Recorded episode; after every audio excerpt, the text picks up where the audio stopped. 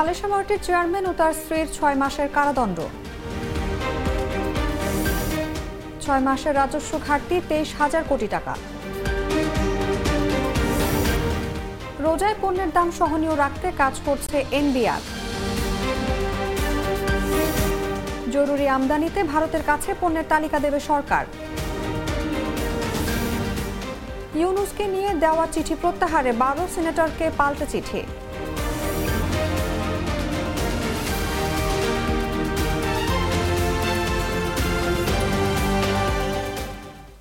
এতক্ষণ শুনছিলেন সংবাদ শিরোনাম। দর্শক আমন্ত্রণ সন্ধ্যা সাতটা সংবাদে। সাথে আছে আমি অনুভা বিশ্বাস।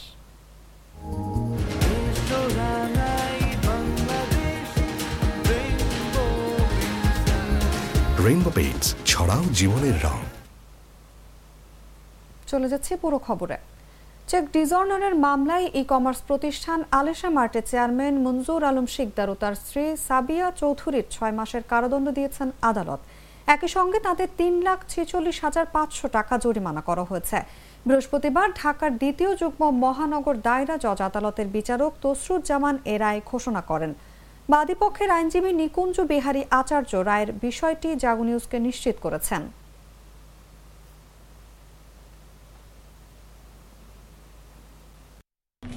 আলিশা মার্টের বিরুদ্ধে সাথে আরও দুইজন আসামি, মোহাম্মদ মঞ্জুর আলম শিকদার, আলিশা মার্টের চেয়ারম্যান এবং এমডি মোসাম্মদ সাদিয়া চৌধুরী।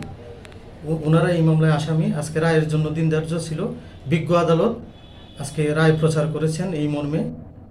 আসামি মঞ্জুর আলম শিকদার এবং সাদিয়া চৌধুরীকে তিন লক্ষ পঁয়তাল্লিশ ছেচল্লিশ হাজার পাঁচশো টাকা জরিমানা এবং ছয় মাসের বিনাশ্রম কারাদণ্ড প্রদান করেছে অভিযোগটা ছিল, চেক ডিজনারের মামলা ছিল। এই মামলাটি মূলত আলিশা মার্টের যে গ্রাহক মোহাম্মদ নুরুজ্জামান রিপন, উনি সংক্ষুব্ধ হয়ে এই আজকে যে মামলাটি রায় প্রচার হয়েছে, এই মামলা আসামিদের বিরুদ্ধে মামলাটি দায়ের করেন সংসদ নির্বাচন, রাজনৈতিক অস্থিরতা ও বৈশ্বিক অর্থনৈতিক সংকটের প্রভাব পড়েছে রাজস্ব খাতে। চলতি অর্থ বছরের প্রথম ছয় মাসে রাজস্ব ঘাটতি দাঁড়িয়েছে তেইশ হাজার দুশো সাতাশ কোটি টাকায়। এর আগে জুলাই নভেম্বরে রাজস্ব ঘাটতি ছিল ষোলো হাজার চারশো উনষাট কোটি টাকা। ফলে এক মাসের ব্যবধানে ঘাটতি বেড়েছে ছ হাজার সাতশো আটষট্টি কোটি টাকা। শুধুমাত্র ডিসেম্বর মাসে রাজস্ব ঘাটতি ছ হাজার সাতশো বিরাশি কোটি একুশ লাখ টাকা। চলতি অর্থ বছরে রাজস্ব আদায় লক্ষ্যমাত্রা ধরা হয়েছে চার লাখ ত্রিশ হাজার কোটি টাকা। যার মধ্যে প্রথম ছ মাসে আয়কর, মূসক ও শুল্ক খাতে রাজস্ব আদায় লক্ষ্যমাত্রা ছিল এক লাখ আটাশি হাজার আটশো ছাপ্পান্ন কোটি টাকা। আলোচ্য সময় আদায় হয়েছে এক লাখ পঁয়ষট্টি হাজার ছশো উনত্রিশ কোটি টাকা। অর্থাৎ লক্ষ্যমাত্রার চেয়ে তেইশ হাজার দুশো সাতাশ কোটি টাকা কম আদায় হয়েছে।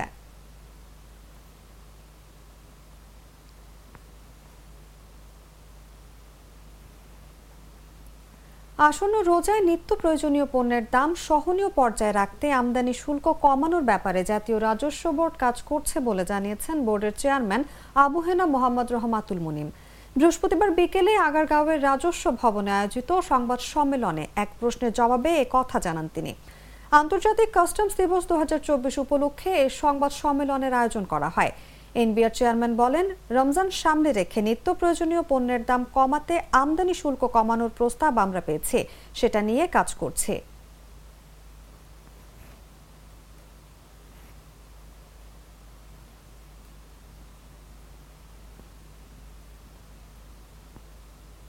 বাণিজ্য প্রতিমন্ত্রী আহসানুল ইসলাম টিটু বলেছেন, ভারত সরকারের কাছে নিত্য প্রয়োজনীয় পণ্যের একটি তালিকা দেবে সরকার। যাতে জরুরি মুহূর্তে পেঁয়াজ, চিনি, আদা, রসুন ইত্যাদি আমদানি করা যায়। ভারত বাংলাদেশের অকৃত্রিম বন্ধু। ভারত যে কোনো সংকটে বাংলাদেশের পাশে ছিল এবং ভবিষ্যতে থাকবে। বৃহস্পতিবার মন্ত্রণালয়ে বাণিজ্য প্রতিমন্ত্রীর সঙ্গে সৌজন্য সাক্ষাৎ করেছেন ঢাকায় নিযুক্ত ভারতীয় হাই কমিশনার প্রণয় কুমার ভার্মা। সাক্ষাৎ শেষে সাংবাদিকদের কথা জানান তিনি। এ সময় পণ্যের তালিকা দেওয়ার বিষয়টি নিশ্চিত করার জন্য একটি সমঝোতা স্মারক স্বাক্ষরিত করার উপর গুরুত্ব আরোপ করেন বাণিজ্য প্রতিমন্ত্রী। বাণিজ্য প্রতিমন্ত্রী বলেন, দু দেশের মধ্যকার আমদানি রপ্তানি পরিসংখ্যান তুলে ধরে ভারত সরকারকে বাংলাদেশ থেকে আরও বেশি পণ্য আমদানি করার আহ্বান জানানো হয়েছে।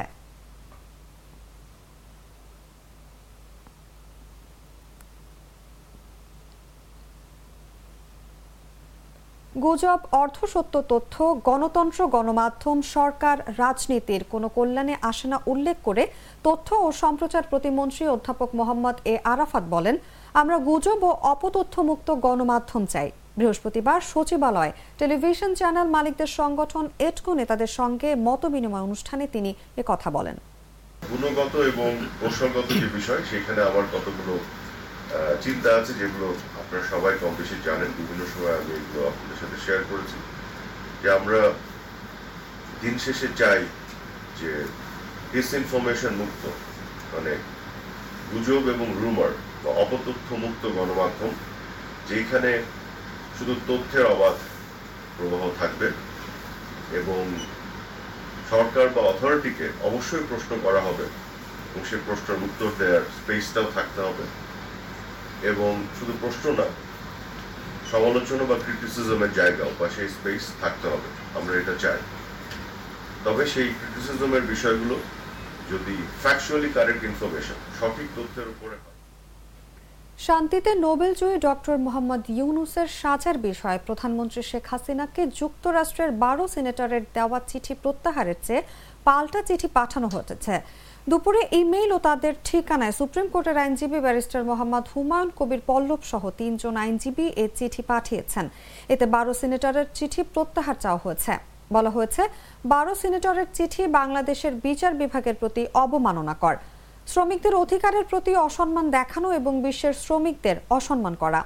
নোবেলজয়ী ডক্টর মোহাম্মদ ইউনুসকে হয়রানি বন্ধে প্রধানমন্ত্রী শেখ হাসিনার প্রতি আহ্বান জানিয়ে যুক্তরাষ্ট্রের বারো জন সিনেটর যৌথভাবে স্বাক্ষরিত একটি চিঠি পাঠান। চিঠিতে প্রফেসর ডক্টর ইউনুসের বিদ্যমান হয়রানি বন্ধ করার জন্য আহ্বান জানানো হয়।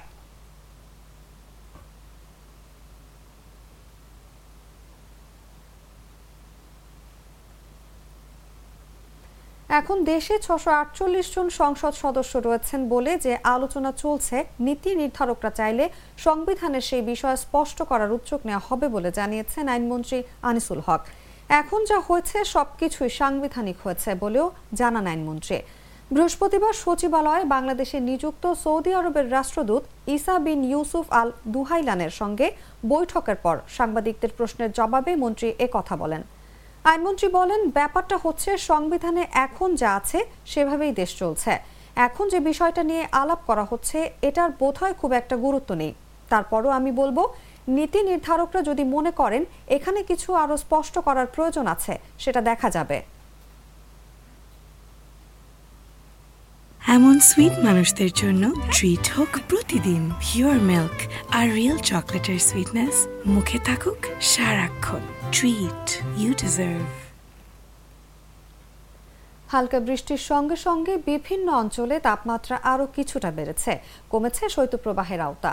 বৃষ্টি কেটে যাওয়ার পর রাত থেকে ফের শীত বাড়তে পারে বলে জানিয়েছে আবহাওয়া দপ্তর। বুধবার দেশের দুই বিভাগ এবং দুই জেলার উপর দিয়ে মৃদু শৈত্যপ্রবাহ বইছিল। বৃহস্পতিবার এক জেলা এবং এক বিভাগের উপর দিয়ে শৈত্যপ্রবাহ বইছে। তবে আগামী সপ্তাহের শেষ দিকে ফের বৃষ্টি হতে পারে বলে জানিয়েছেন আবহাওয়াবিদরা। বৃহস্পতিবার সকালে দেশের সর্বনিম্ন তাপমাত্রা আট দশমিক তিন ডিগ্রি সেলসিয়াস ছিল দিনাজপুরে। তবে দেশের উত্তরাঞ্চলে এখনও শীতের তীব্রতা রয়েছে। রংপুর বিভাগের সবগুলো স্টেশনেই সর্বনিম্ন তাপমাত্রা দশ ডিগ্রি সেলসিয়াসের নিচে রয়েছে।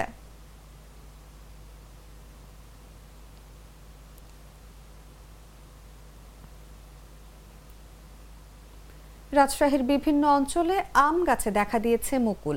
আগাম জাতের গাছগুলোতে মুকুল আসতে শুরু করেছে।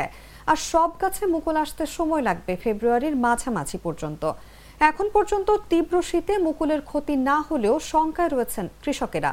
রাজশাহী জেলা কৃষি সম্প্রসারণ অধিদপ্তরের তথ্য মতে জেলায় এবার উনিশ হাজার ছশো দুই হেক্টর জমিতে আমের বাগান রয়েছে। এসব বাগান থেকে দু লাখ ষাট হাজার একশো চৌষট্টি মেট্রিক টন আম উৎপাদনের লক্ষ্যমাত্রা নির্ধারণ করা হয়েছে। গত বছর রাজশাহীতে উনিশ হাজার পাঁচশো আটাত্তর দশমিক আট হেক্টর জমিতে আমের চাষ হয়েছিল। আর উৎপাদন হয়েছিল দু লাখ ষাট হাজার ছয় মেট্রিক টন আম। গত বছর আম বিক্রি করে এই অঞ্চলের চাষিদের আয় হয়েছিল এক হাজার পাঁচশো আঠাশ কোটি দু লাখ নিরানব্বই হাজার সাতশো সত্তর টাকা।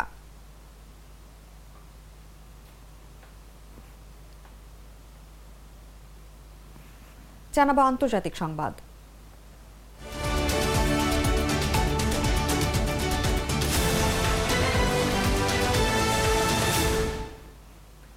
রাশিয়ার দক্ষিণ অঞ্চলে একটি তেল শোধনাগার লক্ষ্য করে হামলা চালিয়েছে ইউক্রেন। ড্রোন দিয়ে এই হামলা চালানো হয়। বৃহস্পতিবার কেভের একটি সূত্র এ তথ্য জানিয়েছে।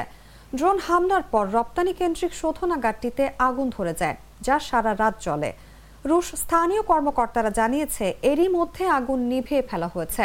ইউক্রেনের সূত্রটি জানিয়েছে, এসবিইউ নিরাপত্তা সার্ভিস ড্রোন দিয়ে শোধনাগারে আঘাত এনেছে ও রুশ জ্বালানি সরবরাহকারী স্থাপনাগুলোতে এই ধরনের হামলা অব্যাহত থাকবে বলেও জানানো হয়েছে। এর আগে বুধবার রাশিয়ার বেলগোরোদ অঞ্চলে ইউক্রেনীয় যুদ্ধবন্দীদের বহনকারী প্লেন বিধ্বস্তের ঘটনায় এর সব আরোহী নিহত হয়েছেন। রাশিয়ার প্রতিরক্ষা মন্ত্রণালয় জানায়, রুশ সামরিক বাহিনীর আইএল সেভেন সিক্স মডেলের একটি পরিবহন প্লেন মস্কো সময় বেলা এগারোটার দিকে পশ্চিম বেলগোরোদ অঞ্চলে বিধ্বস্ত হয়।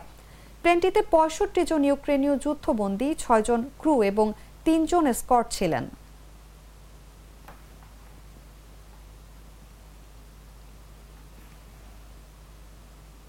দর্শক, এই ছিল সন্ধ্যা সাতটা সংবাদে। এতক্ষণ সাথে থাকার জন্য ধন্যবাদ সবাইকে।